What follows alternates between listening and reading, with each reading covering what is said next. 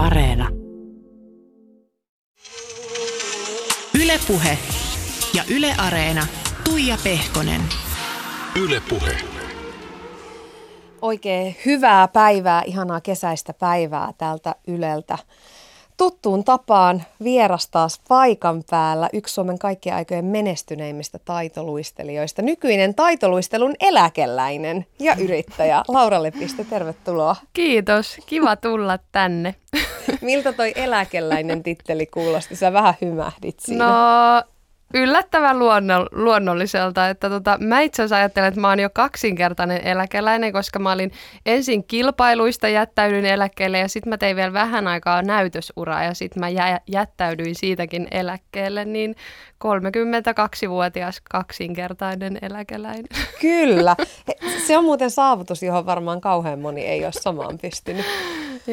Mutta sulla on paljon muit, muitakin sellaisia saavutuksia, joihin kovin moni meistä ei ole pystynyt. Puhutaan niistä vähän myöhemmin, mutta hypätään Laura vähän ajassa taaksepäin näin aluksi. Sä oot syntynyt huhtikuussa 88 Espoossa. Teillä oli mm. varsinainen luisteluperhe. Sulla on isosisko ja pikkuveli ja sun sisko siis harrasti myös taitoluistelua ja veli harrasti jääkiekkoa. Niin kerro vähän siitä, että minkälaisen lapsuuden sä oikein elelit. No joo, mä, mä oon siis keskimmäinen lapsi, että ehkä se kanssa antoi vähän semmoista potkua, että siinä aina siskon vanavedessä pystyi helposti menemään ja tekemään sitä, mitä siskokin, mutta sitten siinä välissä sai vähän käyttää kyynärpäitä, että Tota, Mutta joo, siis Kaisa, mun isosisko, se vietiin joskus luistelukouluun. Ja sitten mä olin siinä perinteisesti aina siinä laidalla vinkumassa mukana ja sitten joka kerta mä vinguin, että mäkin haluan tonne, että toi näyttää niin hauskalta. Ja sitten tota, mä muistan, että mä olin vielä muutaman kuukauden vai, vajaa niin kuin nelivuotias, että sitten se neli, neljä vuotta oli silloin se ikäraja. Nykyään ei varmaan se ole mitään ikärajoja enää, kun hirveän aikaisin pitää, mutta sitten tota, niin, niin, äiti kysyi valmentajalta, että kun tämä on niin jääräpää, että voitteko te ottaa, niin, niin sitten Valkku sanoi, että, että hommatkaa sille kunnon luistimet, niin kyllä se tänne pääsee. Ja siitä se sitten lähti ja se oli kyllä rakkautta ensipotkulla, että, että tota, edelleenkin luistimet jalassa tavalla tai toisella. Hei, aika hurjaa, sä oot ollut ihan älyttömän pieni. Hmm. No joo, siis kyllähän luistelu kyllä sen tosi niin kuin nuorena se aloitetaan oikeastaan. Että, ja se on silleen kiva, että, että aluksihan se on sitä, että vanhemmat esimerkiksi silloinkin varmasti ajatteli, että no luistelu nyt on Suomessa kuitenkin ennäs yksi semmoisia perus jotain taitoja, mitä vaikka koulussakin meillä opetetaan. En tiedä opetetaanko enää, kun ei ole missään ulkojäitä, mutta toivottavasti jossain halleissa. Mutta, mutta et siitä sitten lähti ilman mitään niinku tavoitteita. Et sehän oli tosi pitkään mullakin semmoista ihan vaan hauskan, hauskanpitoa ja tietty kun meni niin aikaisin, niin sitten sieltähän niin kuin muodostui semmoinen mun toinen perhe tai semmoinen tosi tärkeä yhteisö mulle, että sieltä tuli paljon kavereita ja muita, niin, niin siitä se sitten lähti, kun se jotenkin imas mukaansa. Muistatko sitä, että olitteko te siskon kanssa sitten, olitteko te ennemminkin kilpakumppaneita vai olitteko te toistenne tukipilareita silloin nuorempana? Sä selkeästi kuitenkin halusit seurata niin. hänen esimerkkiä ja tehdä perässä. Öö, no siis sanotaan, että mä oon kyllä kasvanut tosi tosi pitkään se, silleen, että niinku, että tota, siis se on vaan hauskanpito ja siis silleen, että, että jotenkin se oli vaan sitä, että tietenkin Kaisa mun sisko näytti aina mallia ja mä menin sinne, mutta sitten kuitenkin niinku, siis mä sanoisin, että mä olin varmaan yläaste, siis melkein lukioikäinen, kun mut maajoukkueeseen valittiin yläaste. Eli sitten ehkä ekan kerran alkoi tulee vähän semmoista että tavoitteellisuutta, että hei, että tästä voisikin ehkä tehdä jotain. Mutta siis mulle tosi tosi pitkään oli vaan parasta se, että siellä oli parhaimmat kaverit ja sitten totta kai se semmoinen kehittyminen, että sähän niinku Luistelu on siitä aika kiva harrastus, että lapsetkin ne tosi nopeasti oppii taitoja ja sä opit niinku koko ajan, niin sehän vähän niinku imasee sit mukaansa, niin sitten se ja sitten semmoinen kannustava ympäristö, että mun mielestä meillä oli tosi semmoinen hyvä valmennusilmapiiri ja muutenkin, niin sitten siinä oli helppo mennä silleen kehittyä vaikka ei oikeastaan sille ollut hirveästi tavoitteita, että sitten vaan sille hauskassa ilmapiirissä. Niin kuin sen lapsen harrastuksen ehkä pitäisikin mennä. Niin, toi on aika ihana kuulla, koska tosi paljon puhutaan näinä päivinä. Tietysti viime, viime aikoina on puhuttu paljon nimenomaan taitoluisteluun liittyen, mutta ylipäätään siitä, että, että kuinka totista se lasten harrastaminen voi olla ja onko se välillä niin, että siellä kenttien ja kaukaloiden laidalla vanhemmat on ikään kuin vähän liiankin innokkaasti sitä omaa tenavaa siellä kannustamassa, niin että mm. tässä ikään kuin se tie menestykseen niin on oikeasti lähtenyt se hauskanpidon kautta. Joo, ehdottomasti. Ja kyllä mä luulen, että se on, no totta kai niin kuin siitä ammattivalmennuksestakin, että esimerkiksi mun valmentaja Virpi Horttanen, joka sitten valmensi mua ihan sinne huipulle asti, niin siis se on alkanut valmentaa mua jo silloin viisi, olisiko ollut viisivuotiaana, että ihan sille luistelukuulun jälkeen, niin kyllähän siinä sillä niin kuin se ammattivalmennus on alusta asti, mutta eihän se tarkoita sitä, että se on heti jotenkin hirveän semmoista niin kuin, onhan se nyt tavoitteellista, että ne lapset siinä niin kuin kehittyy, mutta sitten ihan sillä perusharjoittelulla niin, että siitä osataan sitten tehdä kuitenkin semmoista hauskaa, niin se on se tärkein asia. Mm, teidän perhe rakensi talon aika lähelle jäähallia, mikä oli tietysti mm-hmm. sinällään luonnollista, kun kaikki perheen lapset harrasti jääurheilua.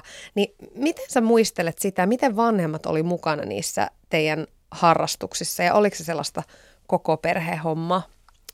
No on, oli se niinku pakostik ja kyllä se sitten jotenkin imas siis just kun minä ja Kaisa kummatkin luisteltiin ja sitten mun pikkuveli vielä pelasi siinä samalla jäähallilla Te tota, siellä. Joo, ja sitten jotenkin niin kuin, jos miettii niin tuommoista seuratoimintaa, niin siellähän meillä on just jotkut, siis järjestään kilpailuja, niin meidän äiti oli siellä kuuluttamassa tai iskä oli niin kuin, sit kun oli näitä jotain kevätnäytöksiä, niin iskä oli siellä sit aina rakentamassa jotain lavasteita ja muuta. Ja ja jotenkin, että siihen kuuluu kyllä se. Sitten sit taas kun jotain niitä kisoja järkättiin, niin mekin oltiin siellä jossain isompien kisoissa aina jossain tehtävissä. Ja tiedätkö, sehän semmoista talkoa tekemistä. Ja sitten totta kai niin kun siitä tulee se yhteisö, niin, niin kyllähän sitten meidän luistelukavereiden vanhemmatkin siellä tutustuu ja näin. Niin, niin kyllä se sitten, en mä nyt tiedä oliko se se syy, että miksi me just sinne Laaksolahteen muutettiin, mutta kyllä se nyt varmasti ainakin osa syy oli, että sitten kun meidän kaikki harrastukset pyöri siellä. Ja sitten kyllä mä oon siis ollut jo Öö, olisinkohan mä ollut kuusi vuotta, kun oli jo melkein ko- joka päivä harkkoja. Et sitten Oho. totta kai niin kuin aina se viikonloppuna on sitten yksi tai kaksi vapaa päivää, mutta silleen, että kyllä ihan lapset jo niin kuin alkaa aika nopeasti. Että sitten kun siitä edetään siitä luistelukoulusta niihin seuraaviin kehitysryhmiin tai sitten kun tulee jo ekat kilpaohjelmat, niin kuin mäkin olen saanut ensimmäisen kilpaohjelman kuusivuotiaana, niin sitten niin kuin, se on jo vähän semmoista, että sä käyt joka päivä siellä hallilla.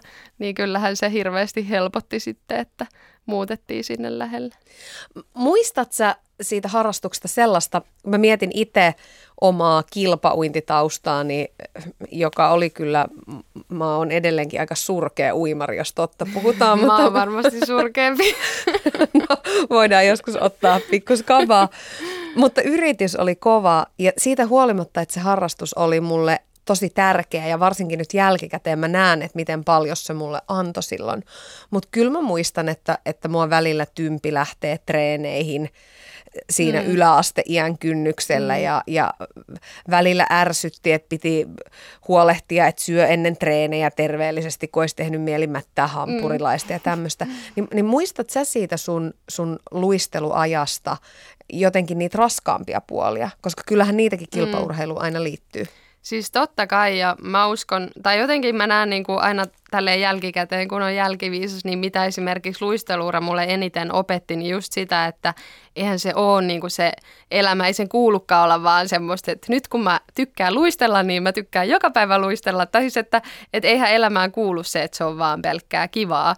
Että sitten jotenkin se, että tosi nuorena jo oppi siihen, että, että niin kuin, esimerkiksi luistelukissa oli mulle hirveän tärkeää, se oli mulle tosi merkityksellistä, niin mä halusin panostaa siihen paljon, mutta sitten huomasin, alas tosi nopeasti, että eihän se ole pelkkää vaan sitä, että joka päivä on kivaa. Et esimerkiksi mulla oli tosi pitkään se, että mä, mä en tykännyt aamujäistä. Siis mä en vaan, mä en esimerkiksi ollut jotenkin hereillä ja mä en tykännyt sinne nousta ja meilläkin se alkoi vähän silleen pikkuhiljaa joskus jo silloin mun mielestä niin kuin alakoulu iässä jopa sai käydä. Niin kuin, että, ja sitten äiti aina yritti, että no Laura välillä se yritti aina tsempata, että meet nyt, no kyllä sä nyt meet. Ja sitten mä aina pitkin hampain, että se oli semmoinen, mistä mä en tykännyt. Ja sitten kyllä muutenkin piti aina tehdä niitä valintoja, että, että niin kuin vaikka koulumenojen ja sitten vaikka niin kuin just joidenkin kaverimenojen ja sitten luistelun niin kuin välillä. Mutta sitten ehkä mikä mullakin oli aika pitkään, että, että vaikka luistelu oli selkeästi mulle se tärkein, niin mulle oli tosi tärkeä ja on edelleenkin, että mä teen vähän niin kuin niiden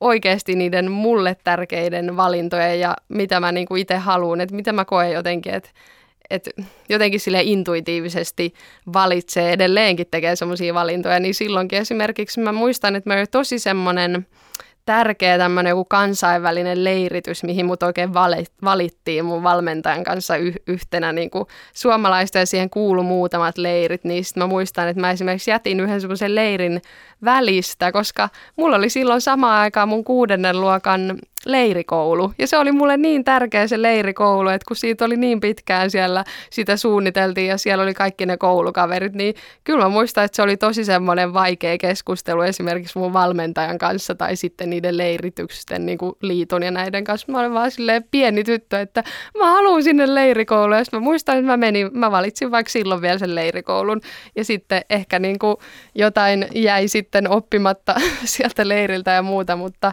mutta se oli musta hirveän hirveän tärkeää, että jotenkin itsekin sille on ollut vähän ehkä semmoinen omapäinenkin, mutta sitten toisaalta samalla rohkea, että osannut niin kuin tehdä semmoisia itsellensä tärkeitä niin kuin valintoja puolin ja toisin, koska hirveästi hän piti tehdä sit niitä valintoja, että NS joutui luopumaan jostain kaverimenoista tai jostain hauskuudesta, mutta – sitten kuitenkin ymmärsi, että se antaa niin paljon enemmän.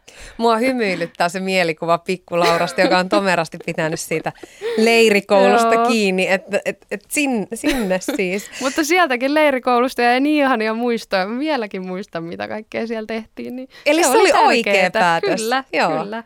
Minkälaisista muista asioista sä tykkäsit lapsena, kun luistelusta? Mä tiedän, että esimerkiksi teidän lapsuuden kodissa on ollut semmoinen siihen aikaan hyvin trendikäs. Apua, mitä kaikkea sä tiedät? Mä oon kaivannut kaiken näköistä. Sellainen hyvin, hyvin trendikäs puhallettava nojatuoli, mistä sä oot kovasti tykännyt. Mut, mut Apua. E, entä mit, mit, mitkä muut asiat oli sen pikkulauran mielestä kivoja? Siis mä ihmettelen, mistä sä noit, mistä sä tommosenkin, mä aloin heti miettiä, että missä ihmeessä mä, mä suurennuslasin kanssa tuolla pyörinyt Nojatuolista, mutta mä muistan, että niitäkin me, mun siskolla oli semmoinen ensin ja sitten mä halusin perässä. Mutta joo, siis kyllä mä niinku, mä tykkäsin vähän niin kuin kaikesta kyllä semmoisesta urheiluun ja liikuntaan liittyvästä yllättäen, että kyllä mä olin ihan pienestä asti semmoinen tosi energinen lapsi ja sitten se oli hyvä, että mä sain purkaa sitä vähän luisteluun, mutta siitä ehdottomasti muutenkin meidän perheessä. Oltiin silleen, tehtiin tosi paljon yhdessä perheen kanssa, mutta tosi paljon semmoista kaikkea liikuntaan ja sellaiseen, että käytiin pyöräretkillä ja mä muistan, että esimerkiksi yksi, mutta sitten oli hyvä aina tämä balance, että esimerkiksi lähdettiin pyöräretkelle Mäkkäriin ja se oli iso juttu. Ja sitten me pyöräiltiin sieltä takaisin. Ja... Nerokasta vanhemmilta täytyy kyllä, nostaa hattua tuosta. Kyllä. Ja sitten kaikki semmoiset lajit oli kyllä aina kiva kokeilla, että kyllä meille sitten ostettiin jotkut rullaluistimet, mitä me saatiin käyttää. Ja, ja sitten käytiin jossain laskettelemassa vaikka Iltamäessä vielä jonkun harkkojen jälkeen ja silleen, että kyllä se oli semmoista aktiivista se elämä. Ja just kun mä ennen kuin me muutettiin sinne Laaksolahteen, niin asuttiin siis Niipperissä, joka on siis eh, Kehä Kolmosen ulkopuolella. Olen siis sieltä kotoisin. Niin, niin tota, siellä oli kyllä silleen metsää ja peltoa ja kaikkea, missä temmeltää. Että kyllä sille on lapsuudesta tosi semmoiset eh, mielikuvat, että kaikki semmoinen pihapeleistä urheilemiseen oli kivaa. Ja siis muahan yritettiin, mä, mä aika monta vuottakin harrastin myös pianon soittoa, koska se oli meidän äitin suositus. Ja mä muistan, että mä loppujen lopuksi siis mä sain, sain jotain rahaakin siitä, että mä suostuin menee sinne viikoittaiselle pianotunnille. Ja siis meidän äiti sanoi, että äh, kyllä sä vielä sitten isona kiität, kun olet tätä tehnyt. Ja siis kyllä mä uskon, että se varmaan jotenkin niin kuin kehitti. Kyllähän sitä sanotaan, että tuommoinenkin sitten kehittää kaiken näköisesti, mutta en ole kyllä sen jälkeen ihan hirveästi pianoon koskenut, että ei se sitten selkeästi ollut semmoinen kuitenkaan se luonnollinen ää, sielun palo. Pidit, pidit pääsi siinäkin. Mm. Minkälaisissa asioissa sä nykyään käännyt sun perheen puoleen? Onko se niin, että kun kokkaat, kärryttelet lihapataa kotona, niin soitat äitille, että miten tämä menikään? Mm, No lihapata ehkä tulee mieleen vaan siinä mielessä, että sitten kun vanhemmat pyytää syömään, niin mennään kyllä aina sinne syömään. Että se on kyllä meidän perheen tapa kerääntyä, että, että tota, isä ja äiti edelleen ainakin vielä toistaiseksi asuu siellä Laaksolahessa, niin tota, käydään siellä sitten kyllä sisarusten ja puolisoiden kanssa sitten syömässä, mutta muuten niin ihan semmoista perhechatti WhatsAppissa laulaa ja näitä perinteisiä juttuja, että tota, monessa asiassa. Niin selvästi sulla on sun perheen kanssa läheiset välit ja sähän olit, siis 22 muistaakseni, kun muutit sun ensimmäiseen omaan asuntoon. Ja siis voisi ajatella, että nykykriteereillä, että se on melko vanha mm. ensimuuttaja. Niin. Ja, ja tietysti vielä jos miettii sitä, että sun kilpaurheilun ne kovat vuodet, niin ne oikeastaan asettu niin kuin jo aikaa ennen tuota. Niin mm. Minkälainen asia se silloin aikana oli se omaan kotiin muuttaminen? Mm. Jaa, mä en edes oikein muista, miksi mä niinku just silloin päätin. Ehkä se sitten oli semmoista, semmoista pikkuhiljaa kypsymistä ajatukselle. Mutta jotenkin se ehkä, niinku, minkä takia mä asuin siellä, niin oli siksi, että no siis mun isosisko oli jo muuttanut pois ja alkanut opiskelemaan. Ja, ja jotenkin mulle se oli ehkä niinku kaikista helpoin, että, että kun se treenipaikka oli siinä muutaman sadan metrin päässä ja sitten totta kai ehkä muuten niin kuin vietin semmoista nuoren aikuisen elämää, että mäkin pikkasen jo jotain opiskelin ja muuta, mutta, mutta sille, että, että se oli ehkä se ratkaisu sen takia, että se oli vaan helppo. Ja sitten toisaalta ei ollut mitään kustannuksia asumisesta ja muusta, mutta, mutta jotenkin se oli just sitä, että sitä vaan etti semmoisen mahdollisimman optimaalisen niin kuin, semmoisen ympäristön sit sille treenaukselle. Mutta sitten kun mä muutin, niin mä muistan, että mä muutin ensin Tommin luo. Tommi silloin asui... Eli nykyisen niinku, miehesi joo, luo? kyllä vaan. Ja tota, sitten ei mennyt siitä pitkään, niin mä niinku ostin ensimmäisen asuntoni kauppakorkean vierestä etutöölöstä, koska olin siis päässyt silloin kauppikseen opiskelemaan, niin sitten se jotenkin sille ajatteli jotenkin, että sitten asuu sitten siellä niin opiskelupaikan lähellä, että jotenkin ajattelin, että joko sen hallin tai sitten opiskelupaikan, niin se, se tuntui semmoiselta, että siinä voisi arkea sitten viettää. Yle puheessa Tuija Pehkonen. Täällä on myöskin Laura Lepistö vieraana.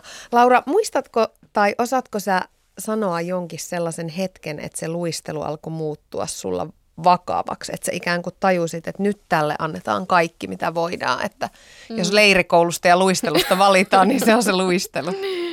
No tota, toi kuulostaa hirveän vakavalta, tuo vakava termi, mutta silleen mun mielestä ehkä suhteellisen myöhään, jos mä vertaan monia muita niin kuin huippuluistelijoita tai huippuurheilijoita, jotka niin kuin noin kuitenkin luistelussakin aika suhteellisen nuorena ollaan siellä huipulla niin samantyylisissä lajeissa, mut valittiin, oliko mä 14-15-vuotias, kun mut valittiin maajoukkueeseen, niin se nyt oli semmoinen ehkä viimeistään semmoinen, että no okei, että ehkä mäkin nyt sit laitan jotain tavoitteita paperille ja kerron nyt, kun liiton tädit multa niitä kyselee ja, ja tota, näin, mutta ehkä siitäkin vielä meni muutamia vuosia sille, että vähän haki sitä, että, että esimerkiksi mulle tosi tosi iso, niin kuin, jotenkin kova paikka oli se lukioikä, kun mun moni niin kuin mun ikätoveri sit lopetti siellä mun seurassa. Ja sitten ehkä siitä seuraavat oli semmoisia muutaman vuoden nuorempia, niin sitten tuli ekaa kertaa semmoinen, että okei, että mun pitää nyt niin kuin perustella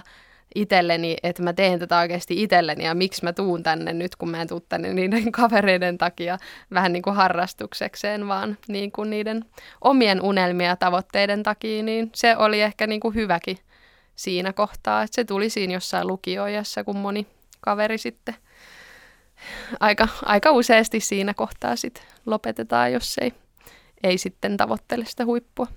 No aina puhutaan siitä, että mistä kaikesta joutuu luopumaan huippuurheilun takia, mutta mitä sä koet, että sä sait siitä? Minkä takia se oli niin tärkeää, että mm. sä vaikka silloin lukiossa teit sen päätöksen kuitenkin jatkaa, vaikka kaverit lopetti? Mm. No siis kun mä oon jotenkin, mulla on ehkä ollut se vaikein, vaikeinta luistelussa, että se on yksilölaji.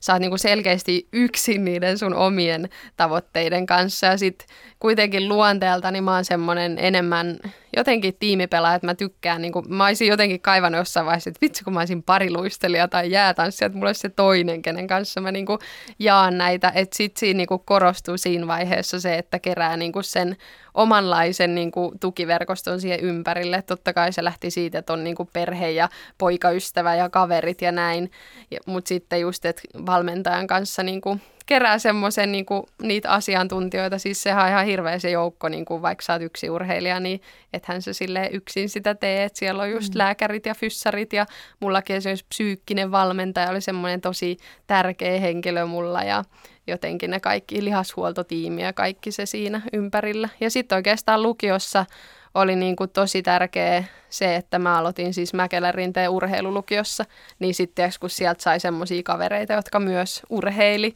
niin sieltäkin sai semmoista vertaistukea, että hei, että nämä muutkin menee nyt sinne aamutreeneihin ennen ja voi niin kuin selkeästi enemmän alkaa. Jotenkin se, että se identiteetti muuttuu semmoiseksi ammattiurheilijaksi, niin se oli kyllä tärkeää siinä lukioiässä. Sä oot kertonut jopa harkinnees tosiaan lopettamista silloin, silloin joskus noilla paikkeilla 2005, jotain tämmöistä. Lonkkavamma piti sut silloin sivussa harjoituksista useamman kuukauden ajan ja sitten sit samaan aikaan moni hyvistä treenikavereista lopetti. Niin, mm, kerro vähän niistä ajatuksista, että kun sä oot tehnyt alle nelivuotiaasta saakka jonkin tavoitteen ja jonkin asian kanssa tosi tiiviisti. Se on melkein, se on melkein enemmän kuin vaan harrastus tai työ mm. edes mm. yhteensä.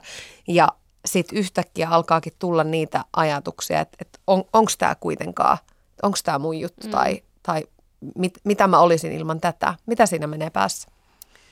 Niin, no siis kyllä siinä aika niin kuin nuoressa iässä kyllä pitää just vähän silleen sille mennä itseensä ja vähän punnita niitä omia arvoja ja niitä, että, että siitä se varmasti lähti. Ja sitten mä muistan, että just tosiaan mulla oli tämä tämmöinen lonkkarasitusvamma, se vähän niin kuin liittyy johonkin kasvujuttuihin. Mäkin kasvoin vielä peruslukioijassa urhe, urheileva tota, tyttö, niin, niin sitten se oli vähän semmoista epämääräistä aikaa. Mä muistan, että Kiira, siis Korven Kiira, me ollaan tosi pienestä asti oltu niin kuin silleen just luistelukavereita ja oltu samoilla leireillä ja kisoissa ja vähän silleen kilpailtu. Ja sitten mä muistan, että mä silloin lonkkavammaisena katon, kun Kiira ensimmäisissä olympialaisissaan ja sitten mä oon siellä, siellä mm. kotona potemassa. Niin kyllä silloin tuli semmoinen ja sitten just, että ne kaverit lopettaa ja muuta, niin se oli ehkä ensimmäinen semmoinen, että okei, että mitä mä nyt teen. Ja, ja se on tosi hyvä, että se tulee siinä vaiheessa sitten jälkikäteen, kun ajatteli,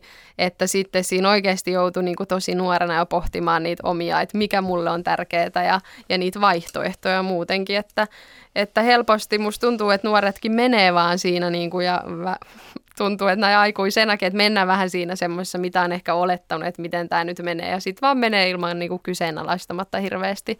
Siis loppujen lopuksihan se oli mulle semmoinen tosi opettavainen jakso, että sen jälkeen kun vähän keräs sitä näytön halua, niin sitten sen jälkeen oikeastaan kun pääsi siitä eteenpäin, niin mä kehityin vielä niin kuin tosi nopeasti siitä ihan huipulle. Että siitä meni vaan pari vuotta eteenpäin, niin mä voitin sitten, pääsin ensimmäisiin arvokisoihin aikuisissa ja voitin heti siellä sitten EM-pronssia. Että kyllä se niin kuin huomasi, että sitten kun koki sen näytön halun ja kaiken ja sitten kun pääsi sinne, niin sitten sitten jotenkin oli paljon vahvempi, vahvempi sitten oikeastaan aika niin kuin jo valmis sinne aikuisten areenoille, vaikka joutui sitä vähän silleen odottelemaan.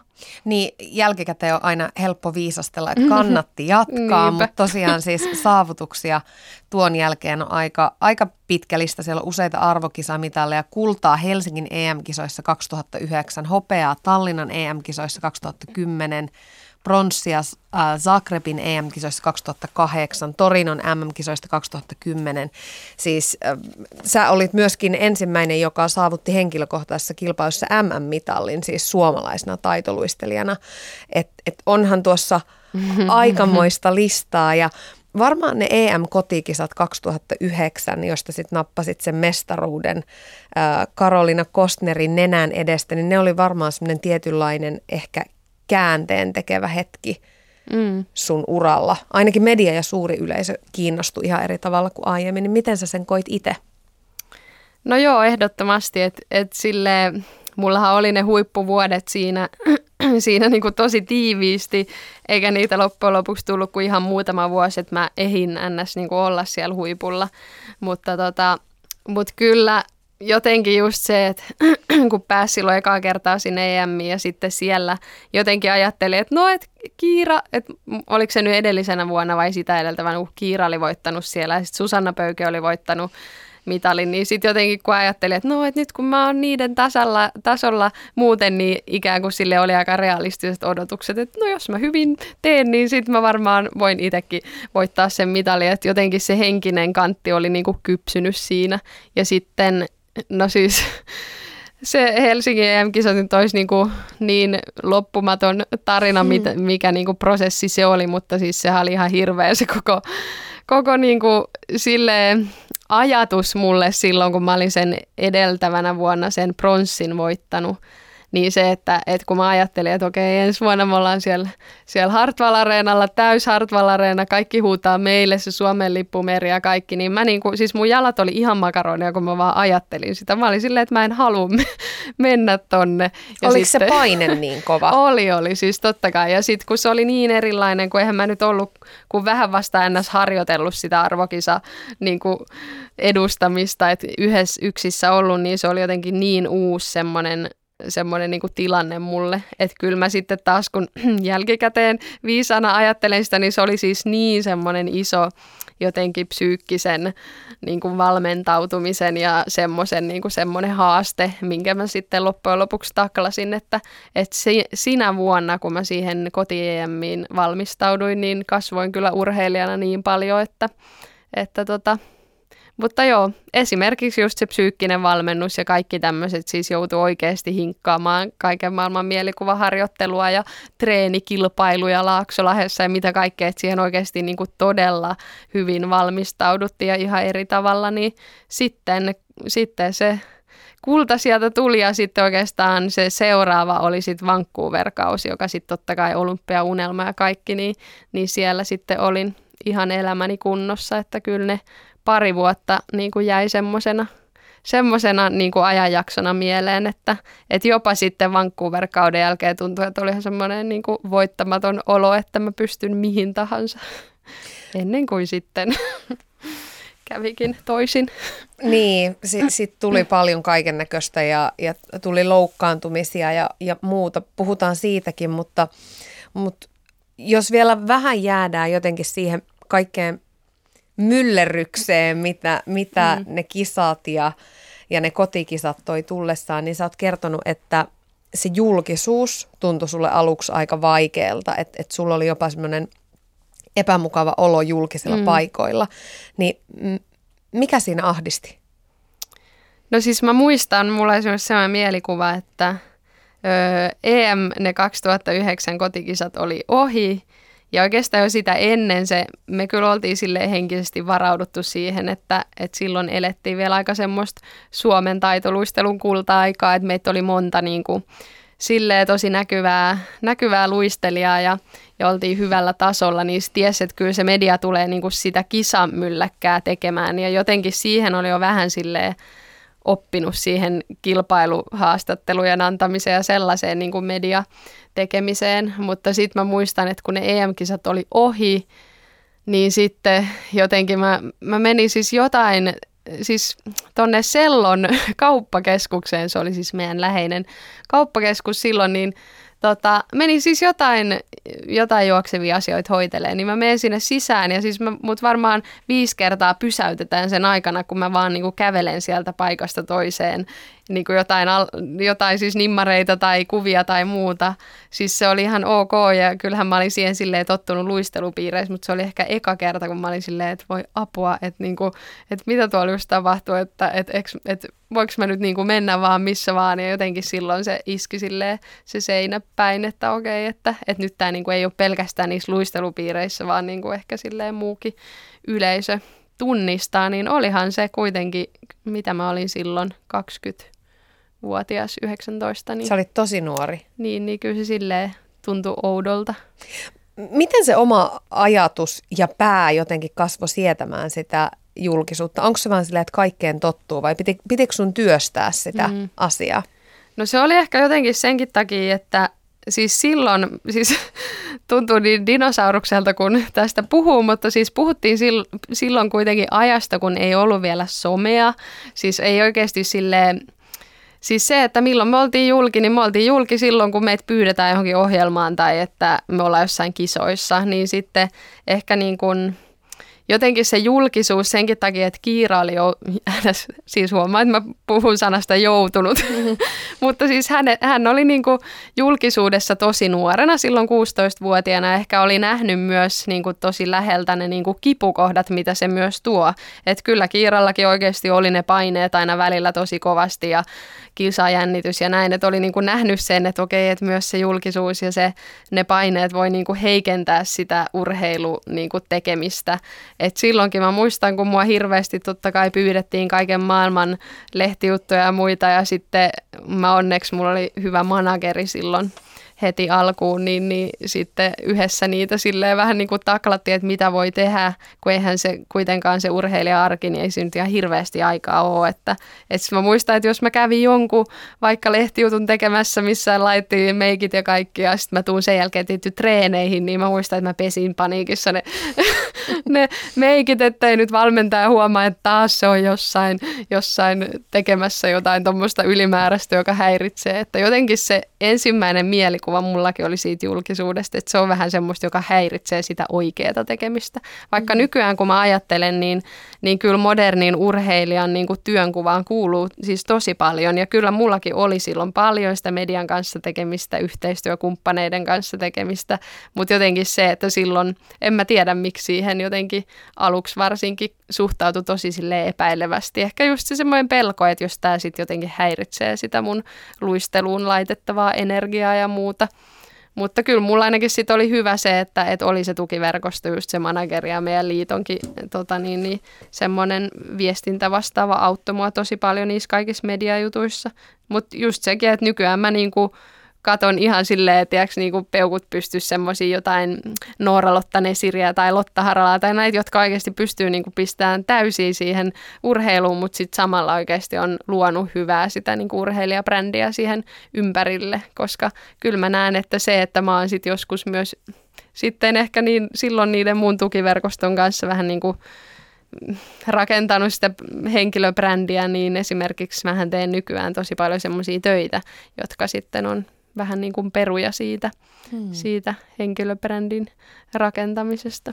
Niin, mä jäin niin kuin miettimään sitä, että jos, jos ajattelet sitä tämän päivän Laura Lepistöä, joka tuolla tanssii tähtien kanssa miljoona yleisölle ja, ja näin poispäin, niin miten sä nykyään suhtaudut noihin asioihin ja siihen, että tosi moni tunnistaa sut ja tosi monella on joku mm. mielipide ja mm. jotain sanottavaa niin. susta?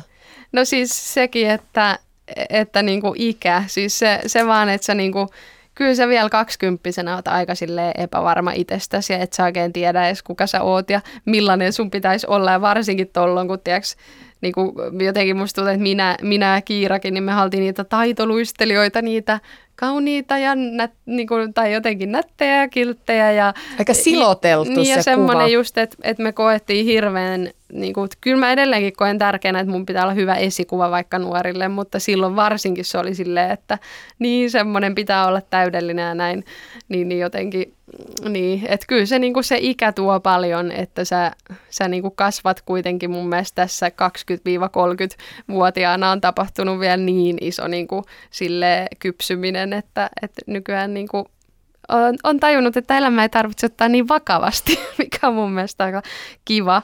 Mutta esimerkiksi mä muistan, kun mä lopetin mun uran, niin totta kai hirveästi niin kyseltiin kaiken maailman ohjelmiin, mistä, mistä kaiken maailman niin kuin semmoisista, että mä aina pyörittelin silmiäni ja, ja niin kuin en, en lähtenyt todellakaan mihinkään, koska siis mun isoin niin kuin, semmoinen pelko oli silloin, että jos niin kuin muut joskus vielä tiedetään ja musta ei muisteta, että mistä mä oon tullut niin kuin, julkisuuteen, niin se olisi mun pahin pelko.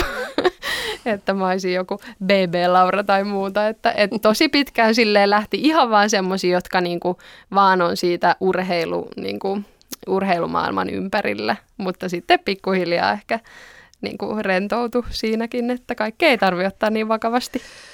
Luenko mä jotenkin nyt oikein, että sä oot oppinut näkemään julkisuudessa myös hyviä puolia ta- tai jopa sen, että siitä voi olla jotain hyötyä. Hyötyminen on aina vähän semmoinen, niin. että sillä on negatiivinen niin. kaiku, mutta, mutta luulen, että ymmärrät, mitä tarkoitan. No siis kyllä mä sen ymmärsin jo silloin urheiluaikana, mutta mä ehkä tarvitsin siihen jotenkin semmoista, just esimerkiksi mun manageri, Erkki Alaja, niin, mä, niin kuin musta että mä vaan tukeuduin aina siihen, että no kansiks mun tämmöisen lähteä, kansiks mun tällaiseen, että nykyään mä oon se itse, joka päättää, että mihin mä lähden, mutta silloin jotenkin oli niin, kuin niin silleen riippuvainen niistä niin kuin sen oman tukipiirin niistä ammattilaisista, jotka sitten auttoi mua.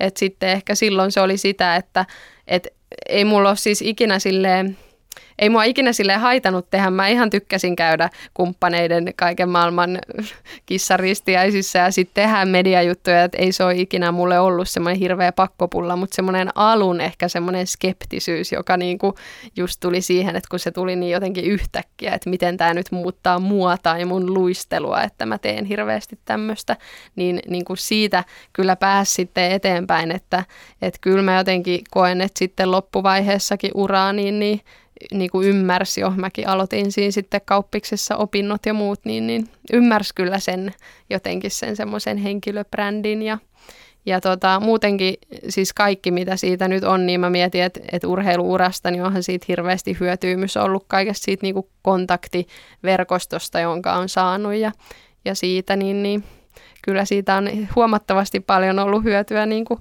muutenkin kuin sitten pelkästään urheiluun siitä kaikesta oheistoiminnasta? Mm, viime vuonna ei voinut välttyä Laura Lepistöltä, jos seurasi yhtään kotimaista viihdettä. Sä olit mukana tosiaan tanssimassa Keräsen Markon kanssa tähtien kanssa. Te tulitte neljänneksi. Mm. Ja lisäksi seilasit Atlantin yli purjehtien. Sitäkin saatiin seurata TVstä.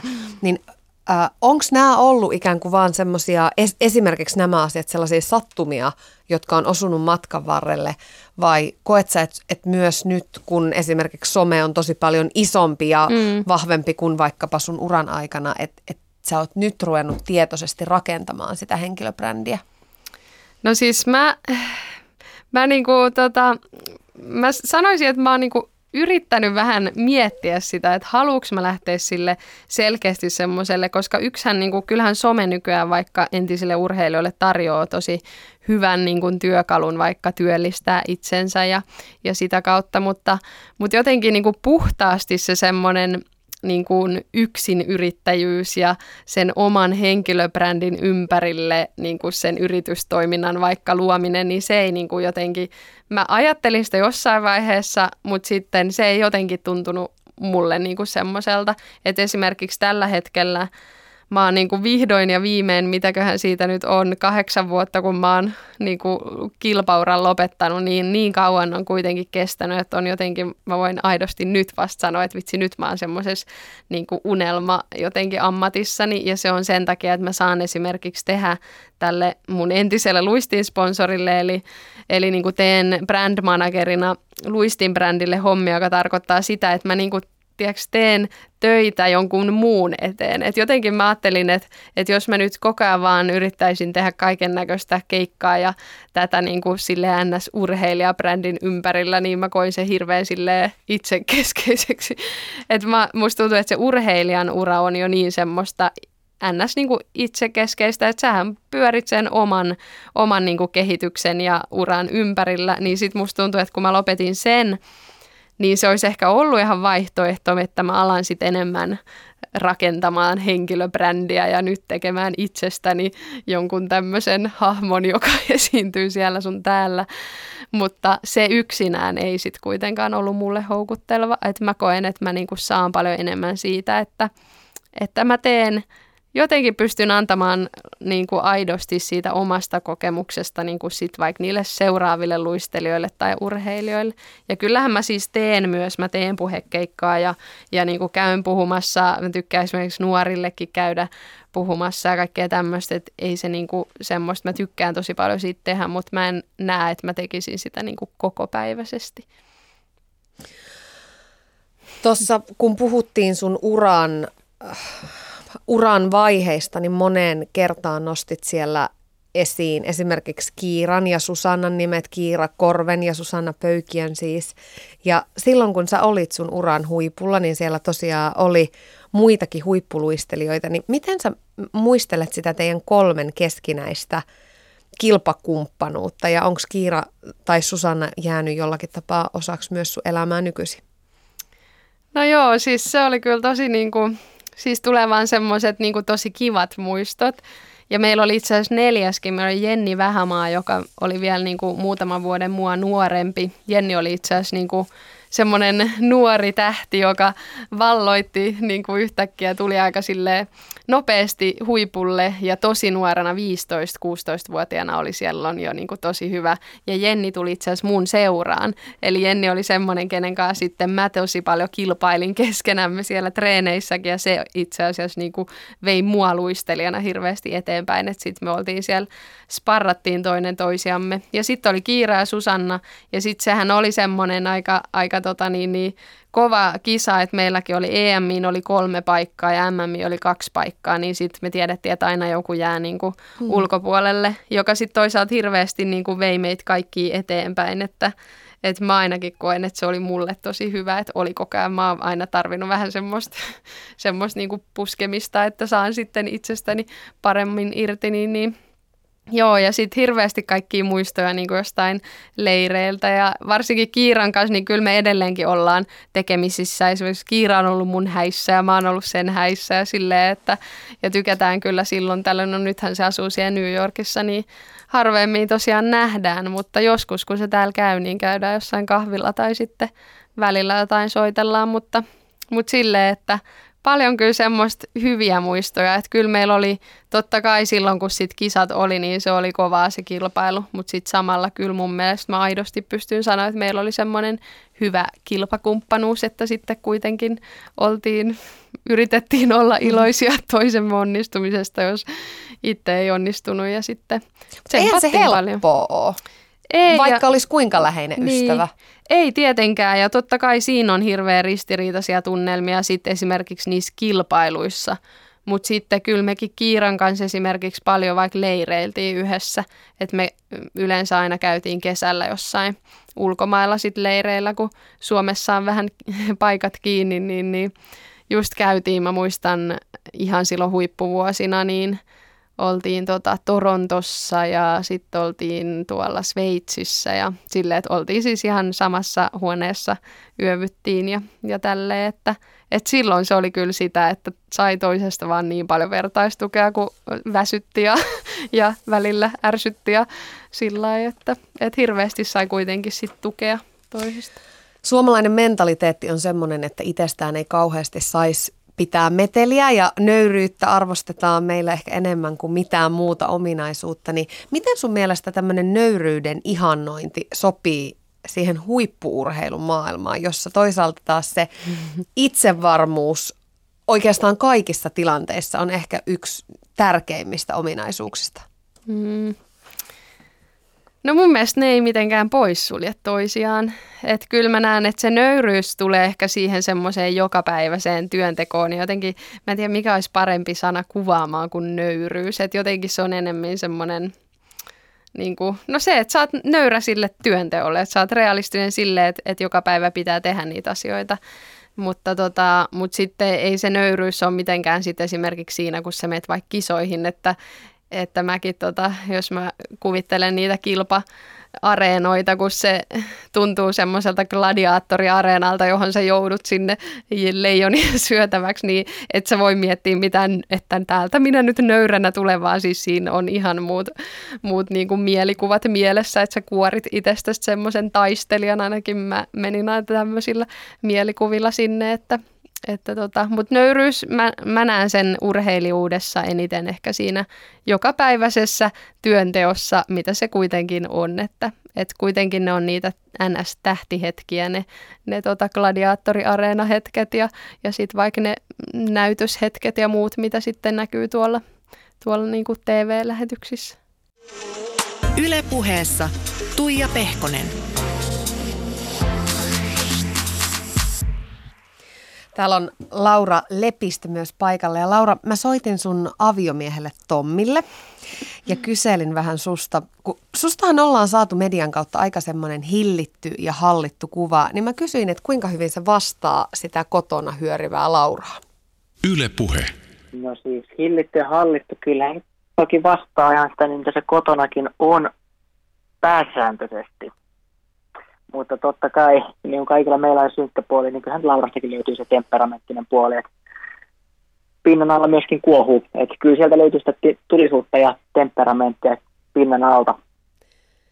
Minkälaisissa hetkissä se räiskyvämpi puoli tulee esiin? Koska mä veikkaan, että sä oot nimenomaan se henkilö, joka on myös, myös näitä päässyt todistamaan. No joo, itse asiassa millaisissa tilanteissa, niin äh, totta kai varmasti samalla tavalla kuin meillä kaikilla muillakin, niin turhautumisen hetket on ne, missä varmastikin kuohahtaa. Et silloin kun hommat menee hyvin ja on tavallaan seesteistä, niin totta kai silloin pysytään tyynenä. Mutta sitten kun esimerkiksi, no nyt on tietenkin hyvä esimerkki, kun on oltu kotona tosi paljon neljän seinän sisällä, niin totta kai sun tarkkaa silloin turhautumaan, mutta itse asiassa, kun tarkkaan ajattelee, niin hyvin harvoin kuitenkaan ryöpsähtää sitä varsinaisesti. Että kyllä se niin kuin hillittynä ja tavallaan lungina pysyy. Meillä on oikeastaan tämmöinen niin kuin yhteinen motto tai slogani on, että älä ressaa, ja sen, sen, sen pohjalta me aika ihan arkeekin vietetään. Hyvä. Hei, tämä oli diplomaattinen vastaus, niin rauha säilyy kotona ja jatkossakin. Mutta teillä on siis tosi pitkä historia jo nyt takana ja sä olit Tommi läsnä myöskin silloin, kun Lauran ura tuli päätökseensä vuonna 2012. Niin minkälaista aikaa tuo oli ja miten se elämä ja ehkä jopa koko nainenkin muuttui sen päätöksen myötä?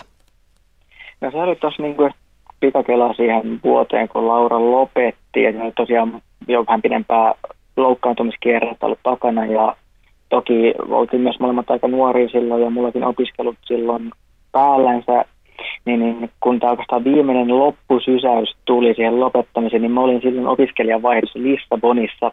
Ja se toki toi oman pienen haasteensa siihen niin kuin myös Lauran tilanteeseen, että joutui aika paljon yksin sit Suomessa pähkäilemään asioita, mutta sitten tuli mun luona käymään Lissabonissa ja oikeastaan sitten kun se päätös siitä lopettamisesta kehkeytyi ja te, teki, hän teki sitten lopullisen päätöksen, että nyt ura on tässä näin, niin oikeastaan sen jälkeen se varsinainen niin kuin helpottumisen tunne, että elämä ei ole tai koko elämän asia, että urheiluuralla päättyy, että elämä jatkuu toki, niin tavallaan se silmin nähden helpottui siinä vaiheessa, kun pystyy tekemään sen päätöksen ensin toki itselle ja sitten läheisille ja sitten niin kuin muulle urheiluperheelle, niin se oli semmoinen vapautumisen hetki. Että se semmoisia semmoisia niin kuin muistoja siitä, siitä ajasta. Yle Puhe. Siinä Laura siis sun aviomiehesi Tommi puhuu ja kertoi, että teidän yhteinen motto on älä ressaa. Kuinka paljon sitä tulee arjessa hoettua? Tai siis tämä oli varmaan sellainen Tommin motto, joka kehkeytyi silloin, kun mulla oli tätä mun ö, loukkaantumiskierrettä, että hei, älä ressaa. Mutta Tommi kyllä opetti sen mulle, että ei aina ei tarvii ressaa. Onko sulla taipumusta sellaiseen ikään kuin murehtijan rooliin tai stressaajan rooliin, et, että jo etukäteen vähän miettii niitä tulevia ja kasaa itselleen mm. niitä paineita?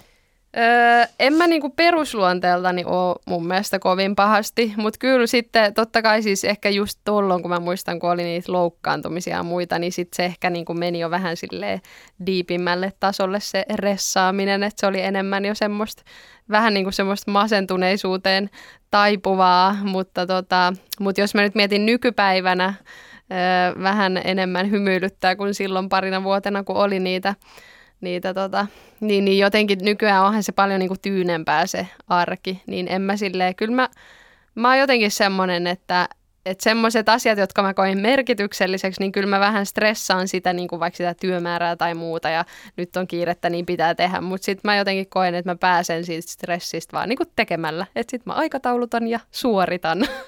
että mä oon semmoisessa suorittamisessa mun mielestä ihan hyvä, ja sitten se helpottaa. Oletko oppinut Tommilta siis vähän tämmöistä ehkä rennompaa elämäasennetta? No siis todellakin on, ja siis kyllä jotenkin sekin, että me alettiin seurustelemaan just silloin ennen kuin mä vähän niin kuin kipusin huipulle, niin sille en nyt tälle ihan niin kuin kruunua anna Tommille, mutta siis se oli oikeasti ihan tosi iso niin kuin helpotus siihen, tai jotenkin vaikutus sille, että mä pystyin se tosi tasapainoisessa niin kuin elämäntilanteessa sitten olemaan huippuurheilija, koska se on oikeasti ihan totta, että, että niin kuin hyvä huippuurheilija on, niin kuin, tai jotenkin kaikin puolin hyvinvoiva urheilija on hyvinvoiva ihminen, että kyllä mulla oli tosi tärkeää, että siinä oli niin tommonen älä ressaa tyyppi siinä vieressä kannustamassa.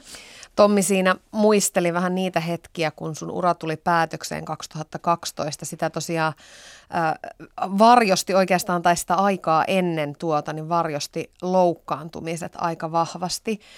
Muistatko sä itse jonkin sellaisen yksittäisen hetken, että ikään kuin se mitta tuli täyteen, että ei enää tätä? Mm, no siis musta tuntuu, että niinku, aika paljonhan sitä sai silloin uran jälkeen vähän niin kuin käydä läpi sitä just kaiken maailman haastatteluissa. Ja musta tuntuu, että mä, niin kuin, mä itkin vielä niin pitkään sen jälkeen, kun mä vaan kerroin siitä ajanjaksosta, että se oli kyllä niin semmoinen jotenkin pitkään vielä aika traumatisoivakin ajanjakso, että just sekin ehkä kun Tommi oli poissa, silloin oli se vaihto, niin oli vähän sille yksin niiden asioiden kanssa. Ja vaikka oli siis lääkärit ja fyssarit ja muut ja valmentajat ja kaikki, niin, niin olihan se aika semmoista synkkää aikaa. Mutta tota, mut jotenkin siitä sitten kyllä niin kuin se, että, että sit Tommi oli siinä, niin mä muistan esimerkiksi just tämän kyseisen matkan tuonne Portugaliin, niin olikohan se sitten sen jälkeen, että mä vähän niin kuin tein sen, sen päätöksen, että jotenkin siinä sitten taas tultiin siihen, siihen lähtöjuurille, että, että mietti niitä omia arvoja ja omia unelmia ja sitten piti hirveästi miettiä sitä omaa sitä miksi, että miksi mä luistelen, niin sitten kun mietti sitä, että mitä kaikkea siitä niin kuin uralta oli saavuttanut, että just joku M-pronssi, mitä ei ollut ikinä utopistisessa mielikuvissa edes niin kuin unelmoinut silloin pienempänä ja, ja oli se olympialaiset, se oli semmoinen yksi unelma, minkä halusi kokea ja sitten arvokisamitaleja, niin jotenkin ajatteli, että kyllä mä nyt oon hitto täältä niin paljon jo saanut.